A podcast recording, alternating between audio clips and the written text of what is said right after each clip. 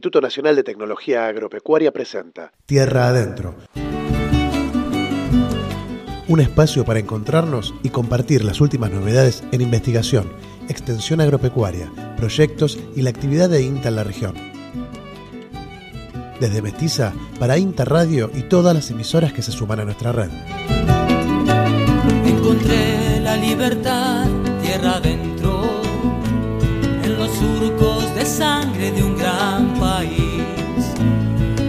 vida ardiente que llega al fin, en las miradas que se escapan de lo cierto. Encontré tu corazón tierra adentro, en los cuentos. Hola, ¿cómo les va? Programa número 13, arrancando mayo en Tierra Adentro, una producción del Instituto Nacional de Tecnología Agropecuaria que te acerca a las novedades en investigación y la ciencia relacionada con el agro. Desde el aire de Mestiza, el INTA te cuenta el trabajo que realiza en toda la región. Nos estás escuchando en mestiza.org o a través de la app y en Pergamino por el 101.7 de Radio La Posta y siguiendo por la 188 nos vamos a Lincoln donde La Posta Radio nos toma en el 88.5 del dial.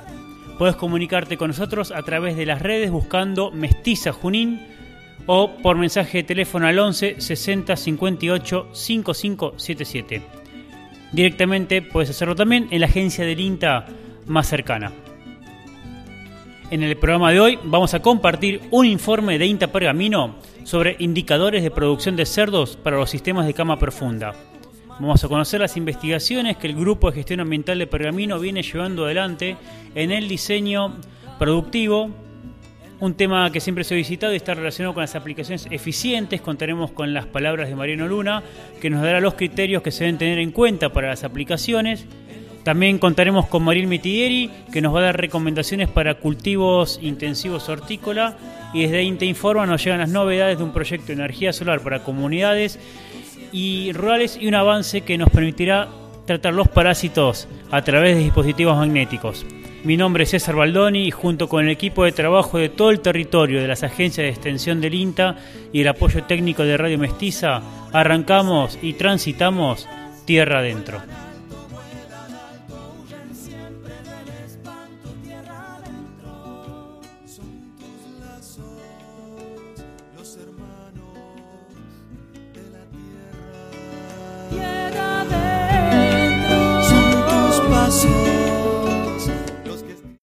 Noticias, informes, La agenda del sector agropecuario en Tierra Adentro.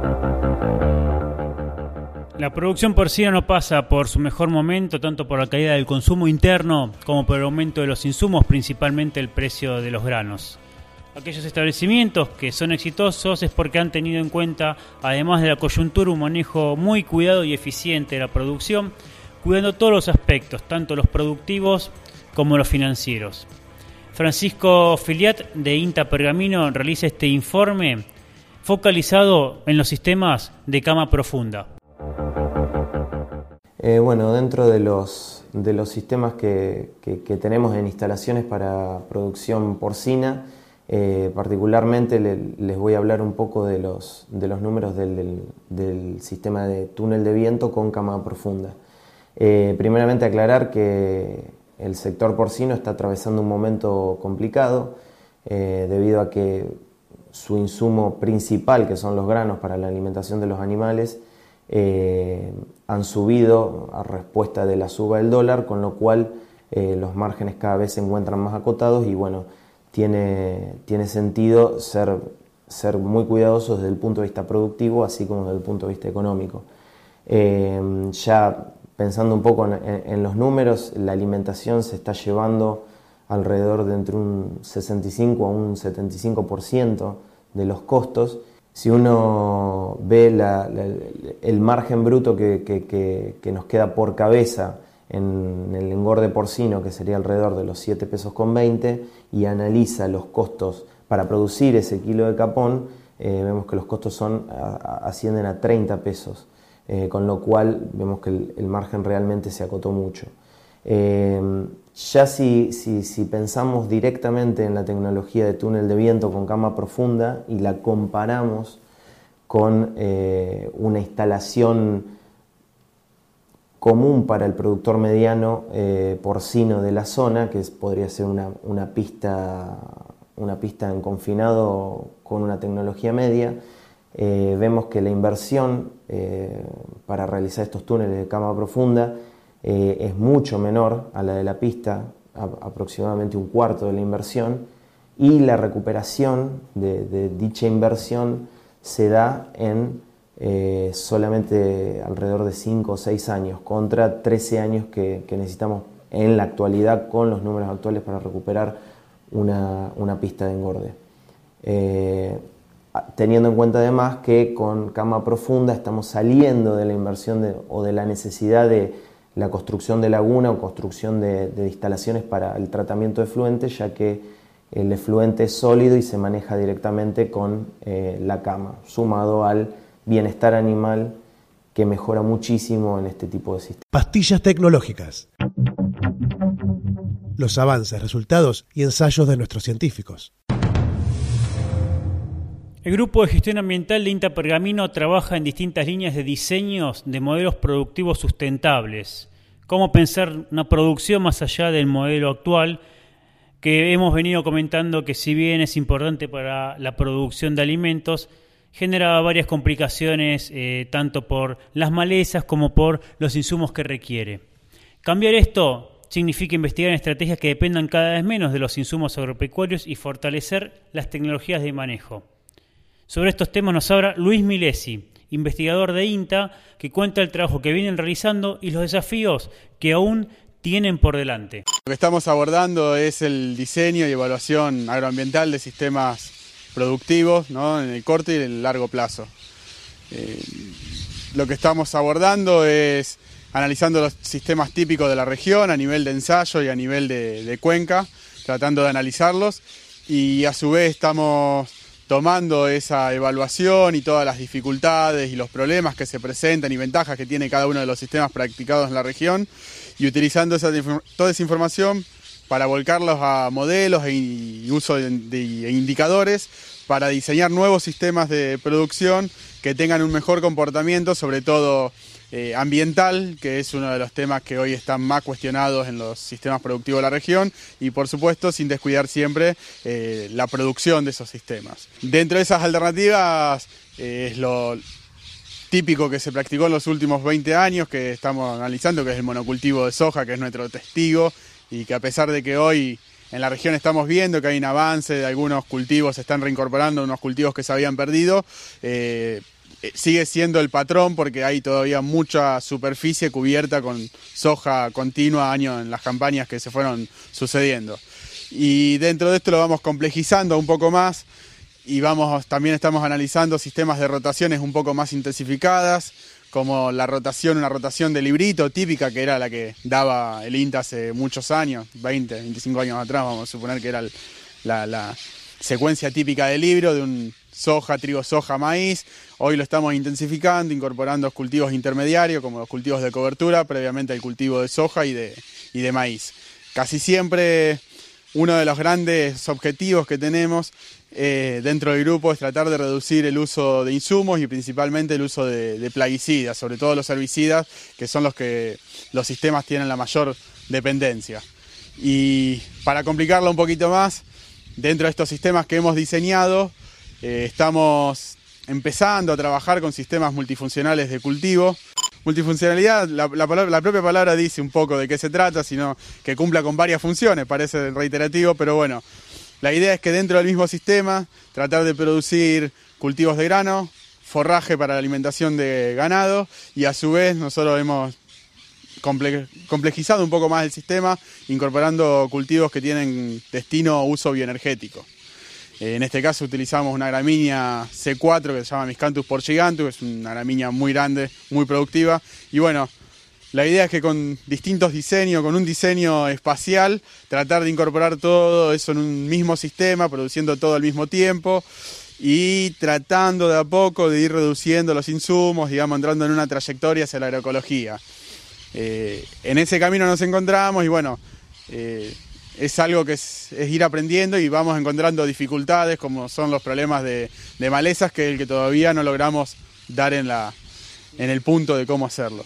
el tema de conocer de que las y entender que las respuestas o que los resultados no van a ser inmediatos y de impacto inmediato y rápido a nivel del territorio, eh, cuesta muchas veces trasladarlo porque la problemática está hoy y es muy difícil tener una tecnología que de un día para el otro nos vaya a resolver las problemáticas de una agricultura que viene con problemas desde hace años. Pero la verdad que, tener el espacio dentro de INTA y dentro de la, de la, de EA Pergamino para poder desarrollar estas temáticas y abrir puertas a distintas alternativas para el futuro es muy, muy gratificante. Sobre todo que uno pueda desarrollar su tesis doctoral en esas temáticas suena gratificante, de que está eh, la apertura a, investigar cosas que, que son distintas a lo, a lo que se ve normalmente.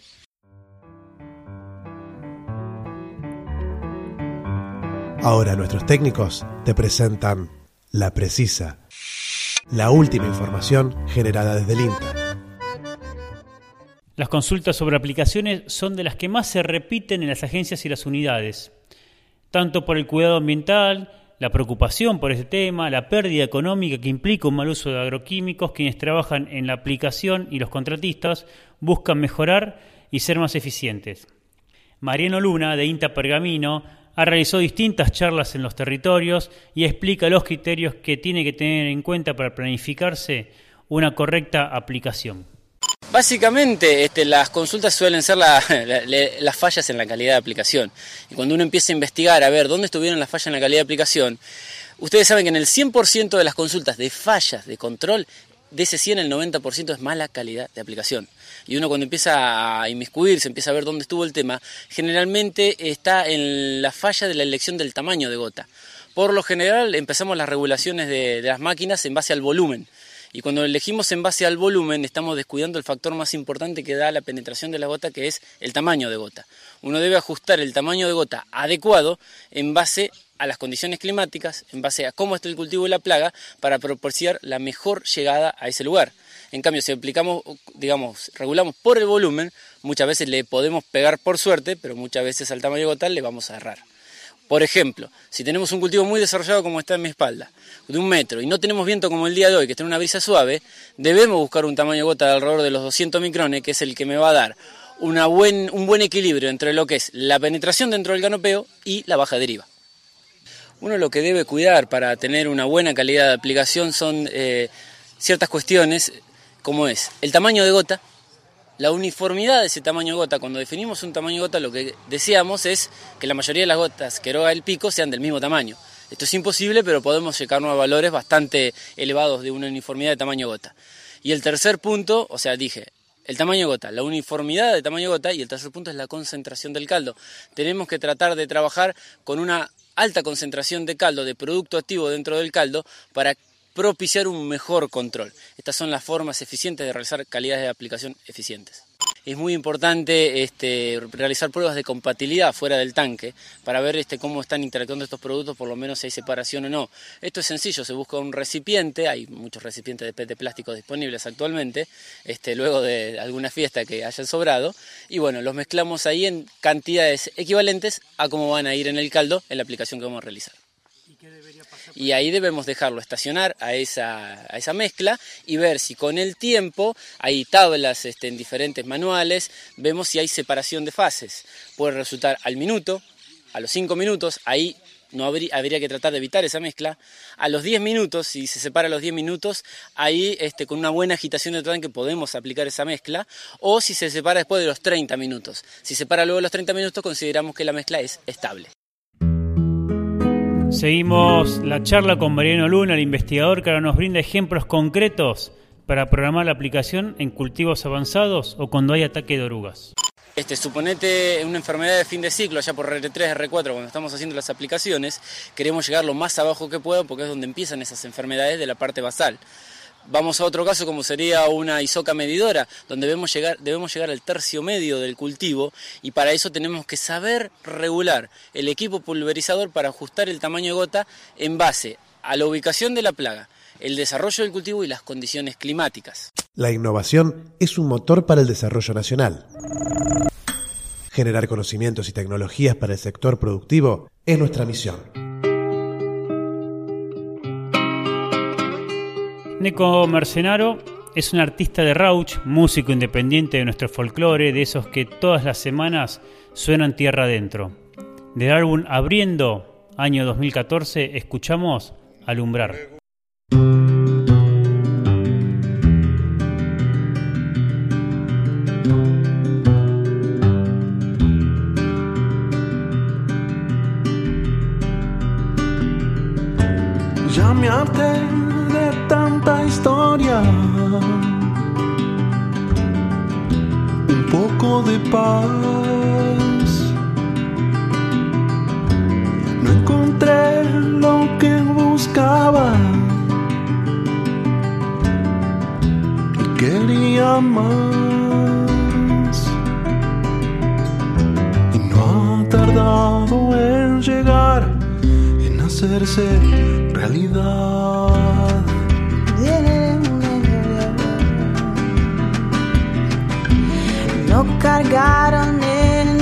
Espalda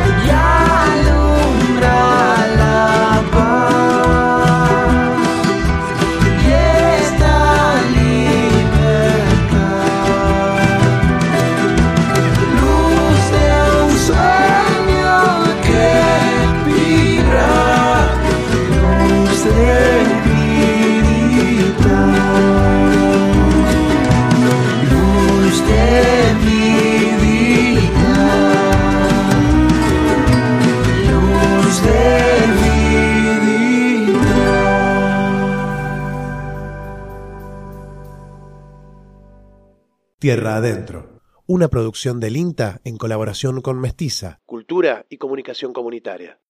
Agua,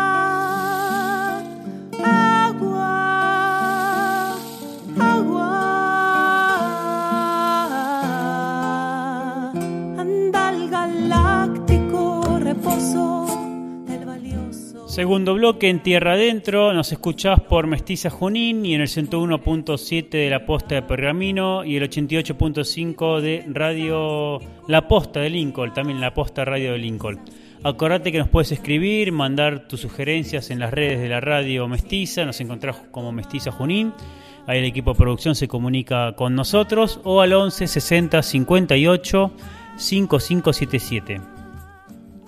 Pasamos ahora a escuchar a Mariel Mitidieri, investigadora de INTA San Pedro, que nos ha visitado muchas veces en Junín y es consultada periódicamente por los productores hortícolas de la región. En esta nota nos brinda criterios para planificar la producción intensiva, evitando el uso excesivo de insumos, de químicos, de otros elementos que pueden generar que la ecuación no sea tan rentable al momento de la venta.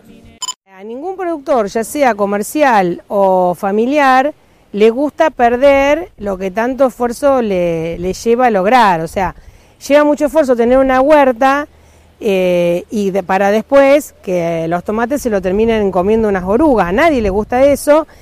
Y el uso de extractos es como una, una opción eh, un poco más válida porque son productos menos tóxicos, de menor impacto ambiental, que se degradan más. Entonces, eh, lo que todos tenemos que hacer es meternos más en una lógica de diseño del sistema, de tratar de ver cómo eh, a través de una mejora de la calidad del suelo, de la reducción del estrés, eh, de tener plantines más este, protegidos, podemos minimizar la presencia de plagas. Y si vamos a usar extractos que sea en momentos eh, por ahí más estratégicos, donde nos podemos este, permitir proteger, por ejemplo, los plantines, pero ya no, no tener esa, esa mentalidad de simplemente de, de, tratar con algún producto eh, y tratar de conversar sobre las soluciones, tratando de meternos en una lógica de diseño de sistemas, aportando desde ese lado y no solamente eh, desde una lógica de, de saber qué tratamiento preventivo es eficiente y qué, qué tratamiento se puede hacer. Porque nos, para nosotros es importante meternos en, esta, eh, en este razonamiento, no simplemente buscar eh, reemplazantes a los plaguicidas de síntesis química, sino tratar de diseñar sistemas donde las plantas estén menos predispuestas a plagas y enfermedades. Y en ese sentido eh, hay que contemplar otros aspectos, no solamente el tema de la dinámica de las enfermedades, sino eh, tener muy en cuenta que la calidad del suelo y la calidad del agua es muy importante, que el estrés también influye. Noticias, informes. La agenda del sector agropecuario en tierra adentro. Inti Informa Radio genera contenidos, insumos para nutrir nuestro trabajo en los territorios. Esta semana vamos a conocer cómo una comunidad rural en el Delta puede reducir los costos eléctricos con paneles solares. Una iniciativa que también se viene estudiando para aplicar en nuestra región.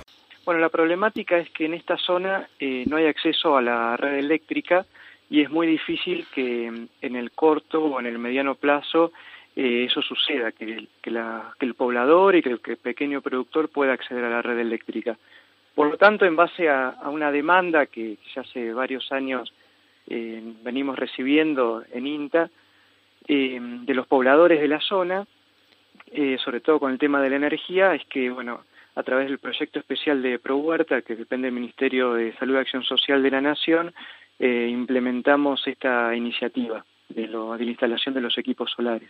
Actualmente son 75 eh, los isleños que se están abasteciendo con energía solar, son 15 familias. Eh, un poco la idea es llegar a, todas las familias que viven en, en esta zona, que son en total de 69 las familias que, no tienen acceso a la red eléctrica. Aproximadamente son unos 5 mil pesos mensuales eh, de ahorro, ya que ellos antes eh, utilizaban generadores eléctricos para proveerse de energía eh, y hoy eh, ya el generador casi casi no lo tienen que, usar, con lo cual estos diríamos que las expectativas fueron mayores que las que nosotros pensábamos, porque pensamos que tal vez el generador lo iban a tener que usar en determinadas horas, pero por ahora, está bien, estamos en verano, pero los generadores no lo están usando. Así que es un gran logro, además para la, una gran mejora para la economía doméstica de cada familia. Y ahora te dejamos con el testimonio de Marcela La Rosa, que en Bariloche trabajó en el desarrollo de un sistema experimental para combatir los parásitos a través de magnetismo, sí, a través de un proceso magnético, y que ahora deberá ratificarse en los ensayos. Y luego de eso, el resumen agroclimático semanal que genera el INTA de Castelar.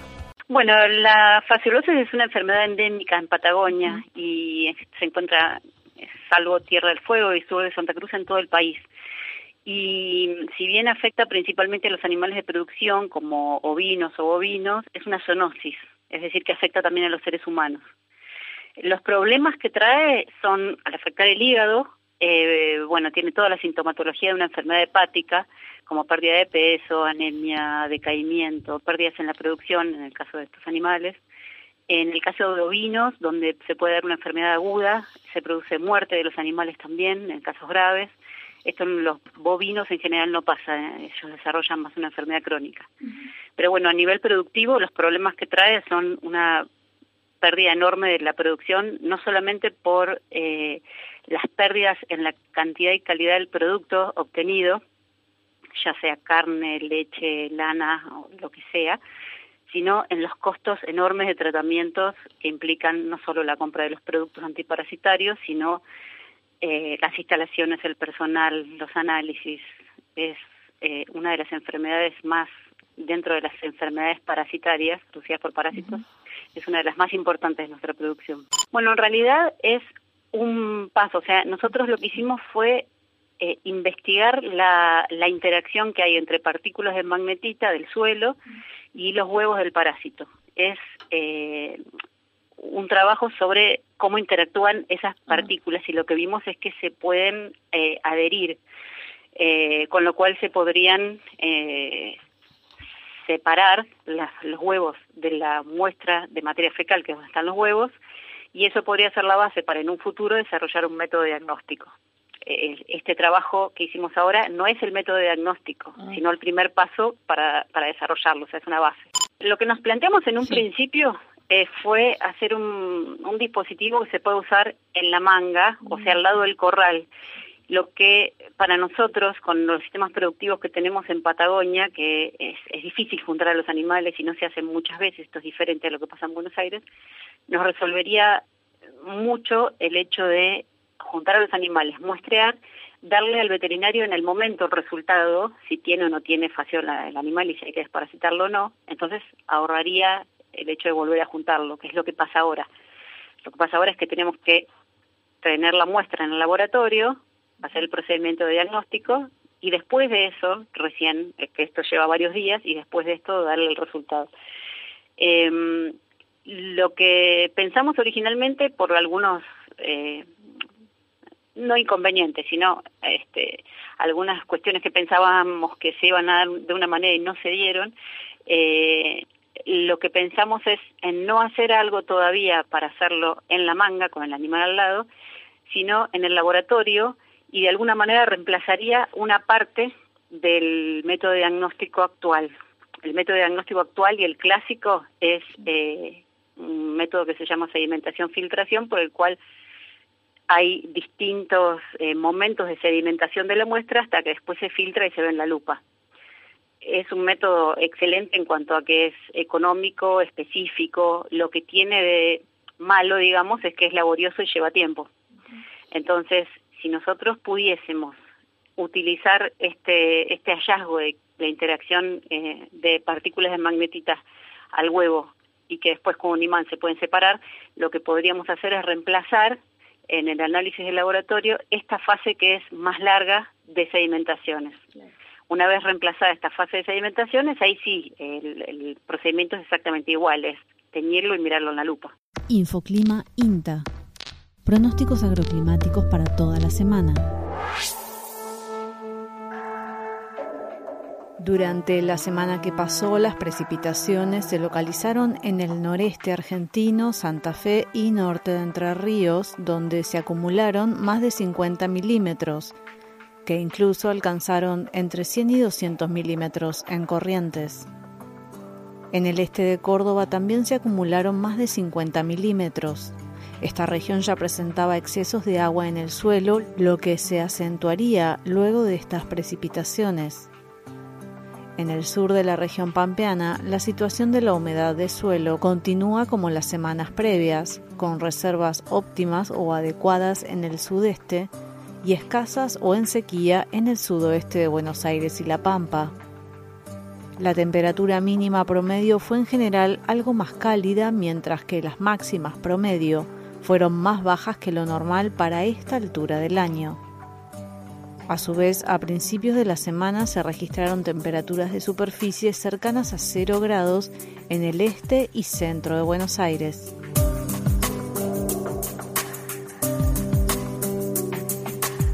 Pronóstico del tiempo.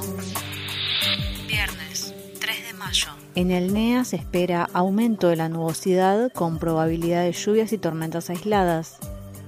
Habría ambiente templado y húmedo sobre la mayor parte del centro y norte.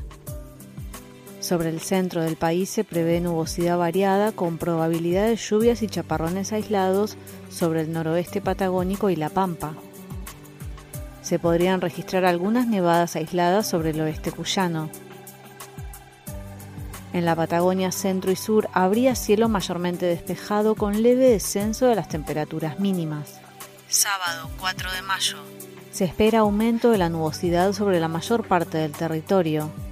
En el centro y norte del país se esperan vientos del sector noreste con probabilidad de lluvias y tormentas dispersas sobre el NEA, Santiago del Estero y región pampeana. Sobre Cuyo, los vientos rotarán al sector sudeste con posterior descenso de las temperaturas. En Patagonia Norte y Centro, un sistema de bajas presiones afectaría a la región con abundante nubosidad y probabilidad de lluvias y algunas nevadas dispersas. Se registrarían vientos que rotarán al sudeste con posterior descenso de las temperaturas. Domingo 5 de mayo. Un sistema de mal tiempo afectaría el centro y norte del país con abundante nubosidad, vientos del sector norte que rotarán al sudeste y probabilidad de lluvias y tormentas de variada intensidad. Algunas podrían ser localmente intensas con abundante caída de agua y ráfagas, especialmente sobre Chaco, Santa Fe y noreste de Buenos Aires. Sobre la Patagonia habría cielo algo a parcialmente nublado, con vientos del sector sudeste y leve descenso de las temperaturas. Lunes 6 de mayo. Sobre el norte del país se esperan vientos moderados del sector sudeste, descenso de las temperaturas y probabilidad de lluvias y tormentas de variada intensidad sobre el norte del Noainea. Algunas podrían ser localmente intensas con abundante caída de agua y ráfagas sobre Formosa y norte de Corrientes. Sobre el centro del país se prevé descenso de las temperaturas con vientos moderados del sector sudeste y nubosidad variable. En la Patagonia habría tiempo mayormente despejado con vientos moderados del sector noreste y leve ascenso de las temperaturas. Durante el martes 7 y miércoles 8 sobre el norte argentino se prevé aún tiempo inestable con probabilidad de lluvias y tormentas aisladas. Se registrarían vientos del sector sudeste y posterior descenso de las temperaturas. En la porción centro habría nubosidad variable con vientos del sector este que rotarán al noreste con ascenso de las temperaturas. En la Patagonia Argentina para martes y miércoles se espera buena insolación con vientos débiles a fuertes del sector oeste y paulatino ascenso de las temperaturas. Este fue el informe y pronóstico semanal del Instituto de Clima y Agua de INTA. Actualiza lunes y jueves en la web climayagua.inta.gov.ar.